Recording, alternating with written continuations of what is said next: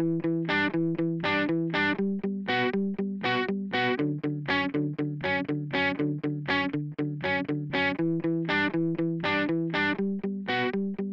and welcome to Diving Deep, part of the Fixing Healthcare podcast series. I'm one of your hosts, Jeremy Corr, also host of the Popular New Books of Medicine podcast and CEO of Executive Podcast Solutions. With me is Dr. Robert Pearl. For 18 years, Robert was the CEO of the Permanente Group, the nation's largest physician group. He is currently a Forbes contributor, a professor at both the Stanford University School of Medicine and Business, and author of the best-selling books Mistreated, Why We Think We're Getting Good Healthcare and Why We're Usually Wrong, and Uncaring, How the Culture of Medicine Kills Doctors and Patients. All profits from his books go to Doctors Without Borders. If you want information on a broad range of topics, you can visit his website, robertpearlmd.com. Robbie, consistently listeners who are healthcare professionals ask us to host shows on burnout. I thought it would be a good way to start the year by diving deep into this topic. What can you report? Jeremy, as our listeners know, burnout is a major problem in medicine and getting worse by the year. The term was coined by Christina Maslach and Susan Jackson in 1981. At that time, they published the Maslach Burnout Inventory. This tool measures the three key components of burnout emotional exhaustion, depersonalization, and feelings of reduced personal accomplishment. Since then, and especially over the past decade, clinicians have reported ever higher levels of burnout. On surveys, doctors blame three factors bureaucratic tasks, by which they refer to the need to obtain prior authorization for diagnostic studies and treatments that they believe are needed, the electronic health record, which was programmed to maximize claims and billing, not facilitate patient care, and third, having to see too many patients each day. In the pandemic, burnout rose even higher, particularly for clinicians taking care of the sickest patients with COVID, as ED doctors and critical care physicians. And it rose among women physicians who found themselves having to do double work in the home and in the office or hospital. Today, burnout rates are in the 60 to 70% range. Do you find that surprising? Jeremy, on one hand, it is surprising. Doctors and nurses today are the beneficiaries of groundbreaking advancements in science, technology, and disease treatments. With so many sophisticated tools available today, able to diagnose and cure patient problems, you'd think that now would be the golden era of clinician fulfillment. And yet, this period of radical advancement is marked by growing dissatisfaction and an exodus of physicians. Last year alone, 71,309 doctors quit the profession. But on the other hand, it's very understandable. The demands on clinicians have grown year over year, and doctors feel increasingly frustrated, unfulfilled, and exhausted. This sentiment permeates the entire profession, from newly trained to senior doctors. Having said that, there's nearly a twofold difference based on in the rate of burnout based on specialty. Are federal officials aware of the magnitude of the problem and the impact it's having on both doctors and patients? Yes. At a recent press briefing, Dr. Deborah Houry, Chief Medical Officer at the Centers for Disease Control and Prevention, highlighted this growing threat to the healthcare profession. She said, quote, burnout among these workers has reached crisis levels. And she noted that COVID-19 pandemic had intensified longstanding challenges within the workforce. She pointed out that fatigue, depression, anxiety, substance abuse disorders, and suicidal thoughts are on the rise. And she highlighted the data which indicate that burned out clinicians don't provide the same level of excellence as those who are less fatigued, and that their patients, as a result, don't do as well. For several years, we've talked about the high rates of burnout. Given the data, I'm surprised at how little progress has been made in addressing it. What are your thoughts? Jeremy, this is a crucial question. I have two answers to explain why so little has improved. The first is that the requests that clinicians have made, both to diminish their workload and to eliminate the hurdles that they have to get over, that these will cost a significant number of dollars. Insurers worry that without prior authorization and requirements to document the medical care provided, that medical costs and insurance premiums will soar. In addition, Foundation is going to reduce the number of patients that doctors see each day without transforming how medical care is provided that would require a lot more clinicians. And with healthcare already consuming close to one in five dollars that our nation spends annually, businesses which provide coverage to half of the nation and governmental agencies that pay for the other half are unwilling to do so despite clinician unhappiness. The second reason, we may be misdiagnosing the origin of the burnout that clinicians feel. That's provocative, Robbie. Please expand. Jeremy, in medicine, when an ICU patient fails to get better after a week of intensive care, doing more of the same treatment proves futile and frequently harmful. Instead, it's better to take a step back, reassess both the initial diagnosis and treatment plan. And when doctors do this, they usually find that their earlier assumptions were incorrect and that they've overlooked something vital. I worry that we may be missing the bigger picture relative to clinician burnout. After a decade of failing to solve the problem, I think it's time for a diagnostic reevaluation. How do you propose we rethink the problem? Well, first, let me stress that both the personal experience of clinicians and their dissatisfaction with healthcare today are valid, and they're both very real. Furthermore, the three causes that doctors point out are quite problematic. They get in the way of excellent medical care and they have to be addressed. But I think there's another reason, which might be even the most important.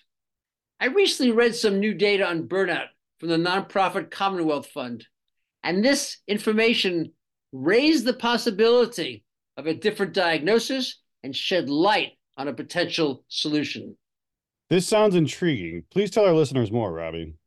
Jeremy, if the main drivers of burnout were indeed greedy insurance execs and the American for profit healthcare system, then what you'd expect would be that the wealthy Western nations, all of which have universal healthcare coverage, which is paid for and provided by the government, that they would have dramatically lower rates of physician burnout than the United States.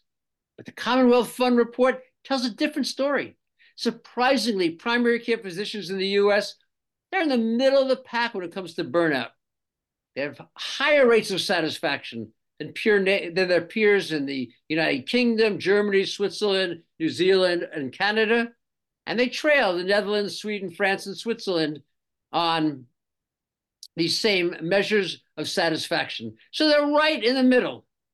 And as such, the distinctly American challenges of prior authorization and EHR's program to maximize claims and billing they could be contributing, but they can't be the full answer. If they were, clinicians in these other countries wouldn't be suffering at the same rate as doctors in the United States.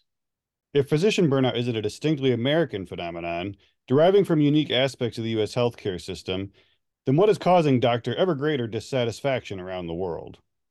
Jeremy, I've pondered this question since I read the Commonwealth report.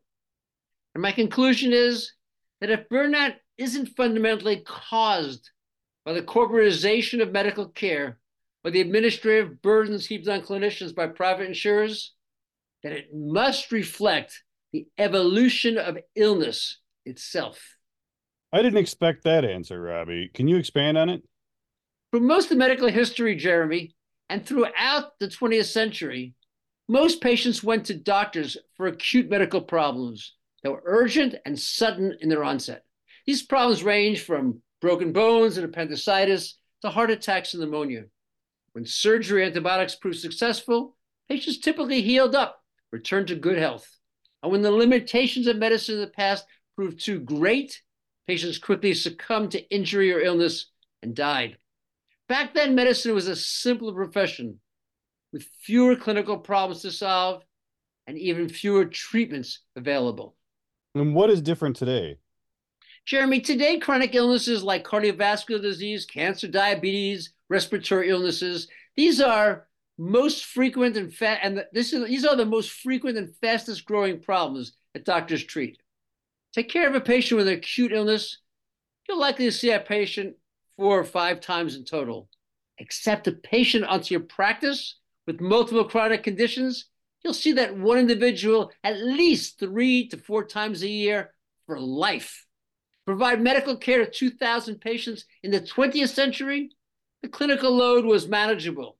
Be responsible for the same number of people in the 21st, and the time needed will be two to three times greater and impossible to achieve effectively. For individual doctors, this rapid shift from acute to chronic illness has had a serious impact on their daily clinical demands that they have to address and their workplace satisfaction. It's akin to the difference between lifting a heavy weight once, challenging but manageable, and lifting a heavy weight repeatedly again and again and again over a lifetime, completely exhausting. Industrialized nations everywhere are experiencing spikes in chronic disease that require lifelong care. In fact, the World Health Organization estimates that by the year 2050, chronic diseases will account, get this, 86% of the world's 90 million deaths each year, a staggering 90% increase in absolute numbers from 2019. Can you be more specific relative to the United States? Happy to, Jeremy. You know, today chronic illnesses affect an alarming 60% of Americans. Obesity and diabetes are reaching epidemic levels, with clinicians' efforts to reverse these trends proving largely ineffective. Particularly concerning is the medication burden among senior citizens. 40% of Americans over 65 are on five or more prescription drugs. That's a rate that has tripled in the past two decades. And 20%, they're taking 10 or more drugs. The number of medications a person takes is a strong indicator of the amount of work and care they need. Almost all these pharmaceuticals require ongoing laboratory testing, monitoring the underlying problem, and questioning of the patient relative to potentially encountering side effects from the drugs. Given the severity and volume of these problems today, it's no surprise clinicians are feeling exhausted and overwhelmed. As clinical pressures have risen over the past 20 to 30 years, doctors have been forced to see more and more patients a day with less time for each. And when physicians have no choice but to cut corners in medical care delivery, they end the day feeling they haven't done their best. And that is the etiology and cause of moral injury, a term that describes the pain that physicians experience when circumstances put them in a position to fail and result in harm to patients. What do you see as the next step? Jeremy, for more than a decade, we've thought of burnout as something that's inflicted on the medical profession by money hungry villains. And for that reason, we've looked to other people, whether in the insurance realm or the government, to solve the problem.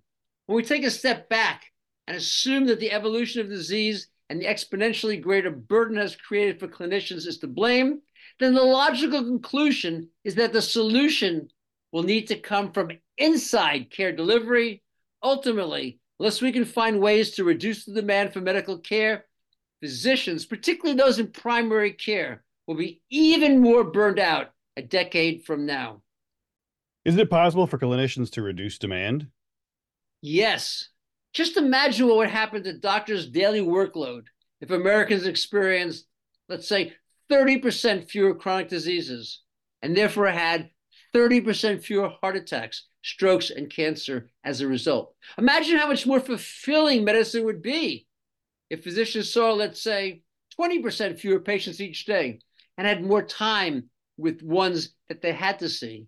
Think about how much less exhausting it is to run on a treadmill that is 20% slower. If we could do this, I believe that clinicians would leave the office feeling more fulfilled and less exhausted each day. Rather than thinking about how can we add 20% more clinicians, what if there was a way to reduce demand by improving people's health and empowering them to reliably and safely care for many of their own medical problems. That's intriguing. What are you thinking? Before I answer, Jeremy, let me be clear. I'm not suggesting shrinkflation, the topic we discussed on last month's Diving Deep program.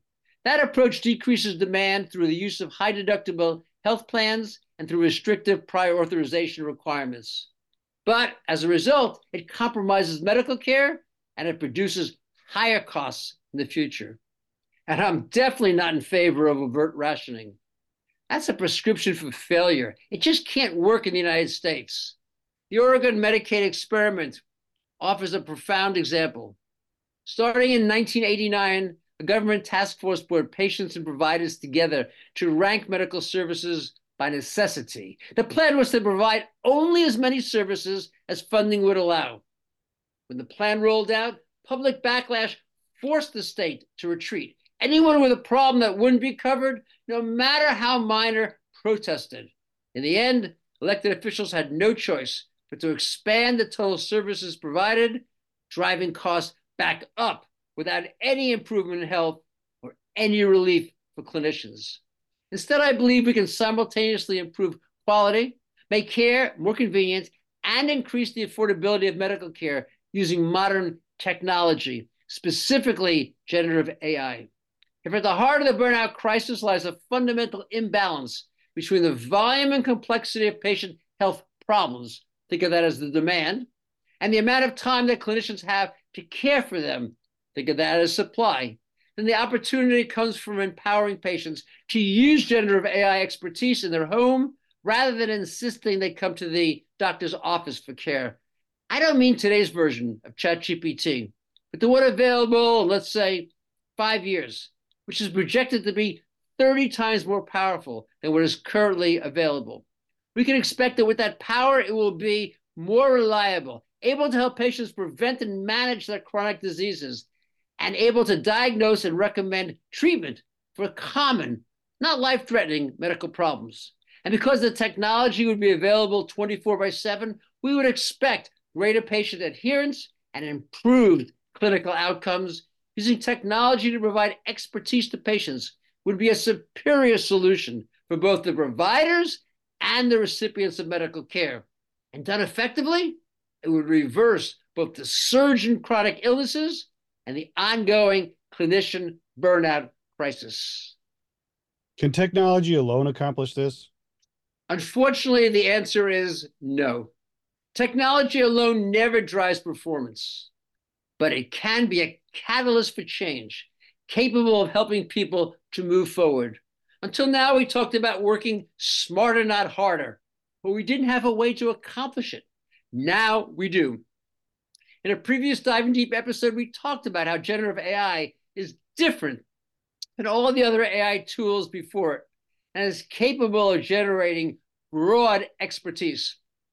In the same way that it currently allows users to paint a picture or write a song, even though the person has no formal art or music training, it will be able to do the same for patients relative to their own medical care, even though they didn't go to medical school and maybe never even took a science class after high school. But the real problem will come from a partnership among doctor, patient, and technology. That will be the most effective and safest approach to accomplishing the goal. Will most people be interested in taking more responsibility for their own health? I think we've really underestimated the desire of patients to become healthier and to use technology to more conveniently manage problems when they arise. Rather than a lack of motivation, I believe the limiting factor has been a deficit in the tools we made available for them to do so. American consumers today expect and they demand greater control over their lives and daily decisions. Time and again, technology has made this possible. Let's take stock trading, for example. That was once the sole domain of professional brokers and financial advisors. Today, online trading platforms give individual investors direct access to the market and a wealth of information to make prudent financial decisions. Likewise, technology has transformed the travel industry. Sites like Airbnb and Expedia empower consumers to book accommodations, schedule flights, and sign up for travel experiences directly, bypassing the traditional travel agents. And a growing percentage of the population, they're thrilled to do so. Are we ready to start now? As I mentioned earlier, the current version of GPT-4 isn't up to the task. It still has problems with hallucinating, which means making up answers when it is stumped. And the corpus of information on which it has been trained, that only goes through spring of 2023. But given IT expertise, the expertise that exists in OpenAI, Microsoft, Amazon, Google, I'm optimistic that the technological challenges will be addressed. And updating the tools themselves, that's only a matter of money. And right now, billions, tens of billions of dollars are being poured into the industry. I'm confident that technology will soon democratize medical expertise, providing most Americans with the ability to take on accountability for a significant amount of what only clinicians can do today.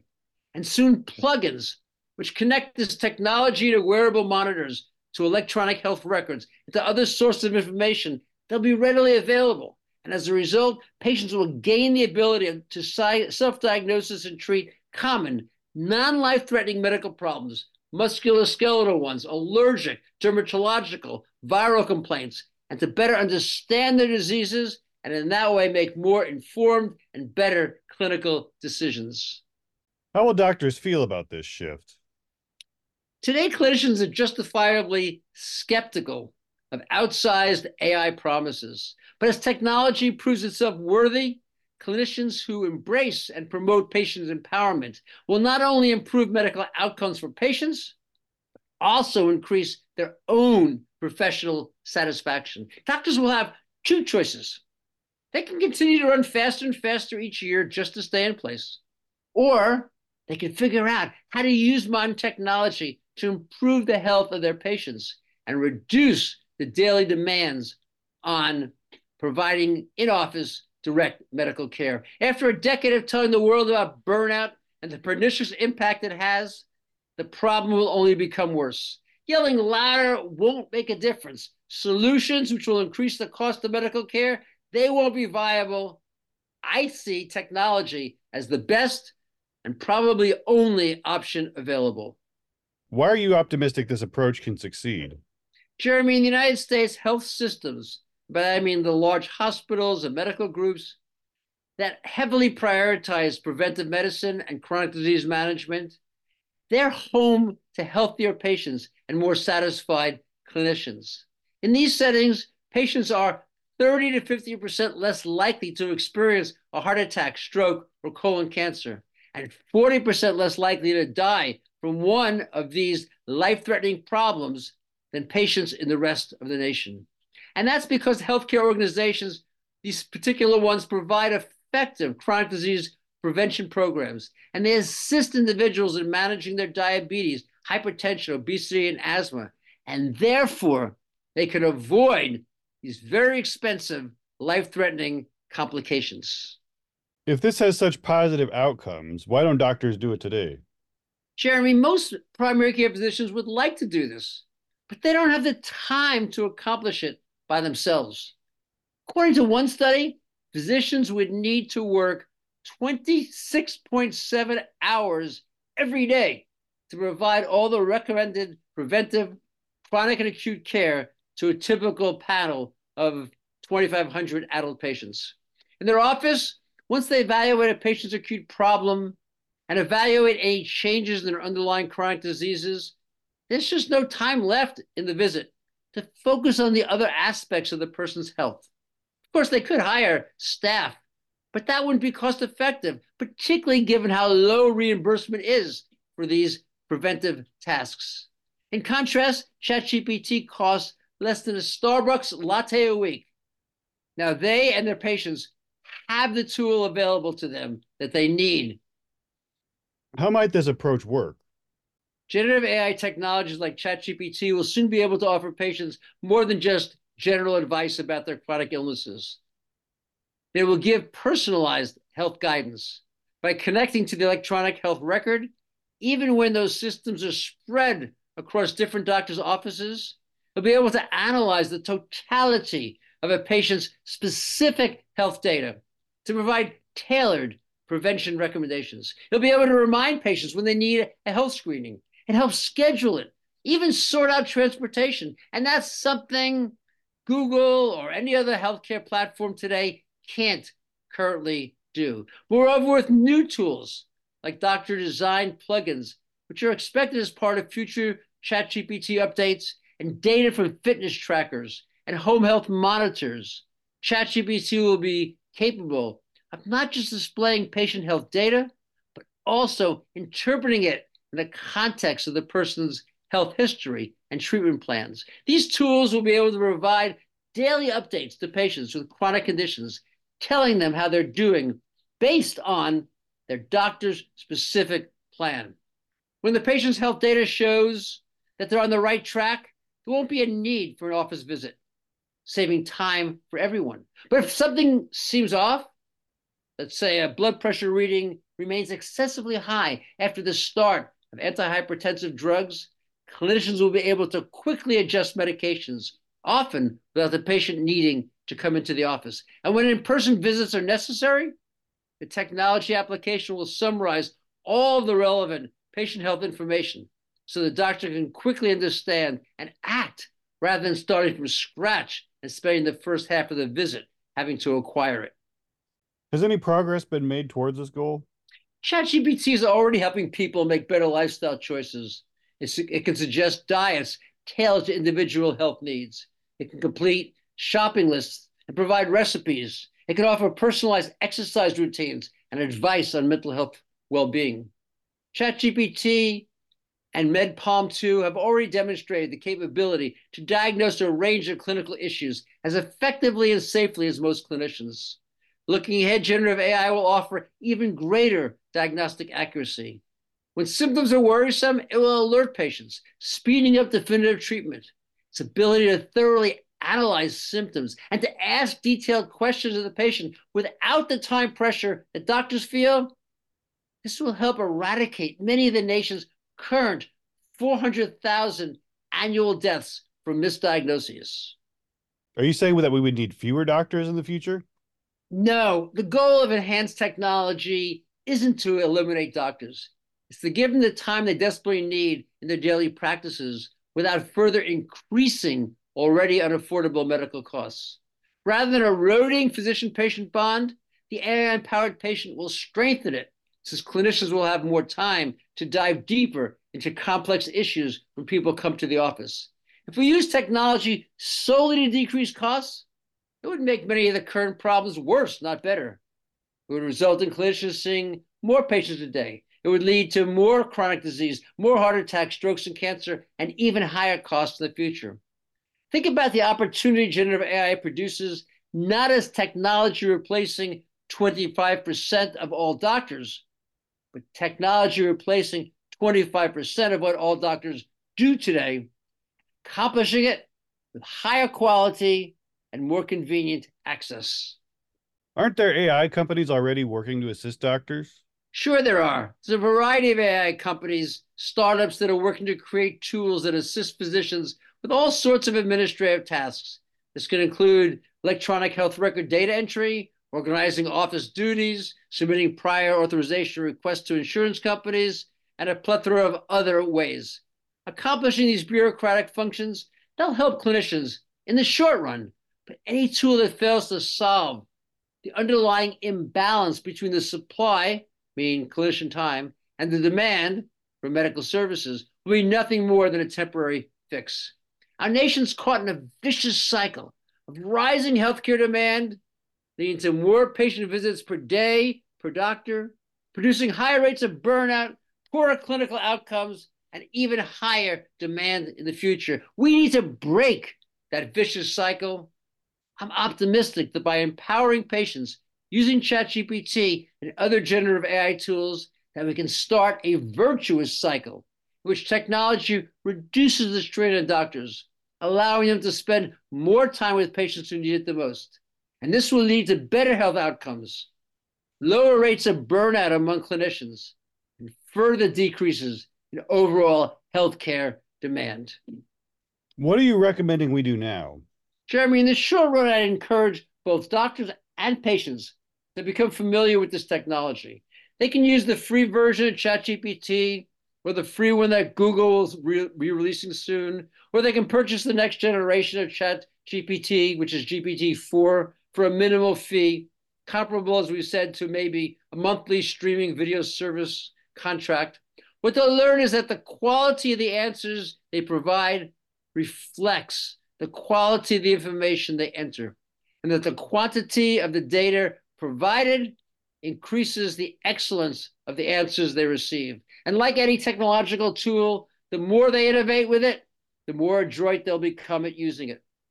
But I'd also like to suggest that medical groups, health systems, and medical societies take the opportunity to lead the way in applying generative AI to American medicine. These organizations can begin to educate the public on how to use this technology effectively. They can assist in connecting these applications to existing data sources. They can identify best practices and monitor to ensure that the recommendations that this technology makes, that the recommendations are reliable and safe.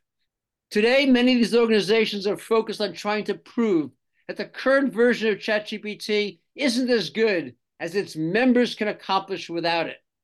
That's the equivalent of proving that an intern isn't as excellent as a chief resident or an attending doctor. The real question is whether five years from now, the technology will be just as expert or even potentially better. Burnout will always be a problem in healthcare.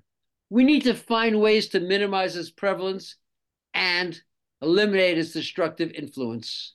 Generative AI is an immensely powerful tool. It will rival the internet and the iPhone. These medical organizations, I think they should look ahead and figure out how to make the technology a valued partner with clinicians. If they do so, I'm optimistic they will find ways to improve the health of both the providers and the recipients of medical care. The time to start this process, it's now.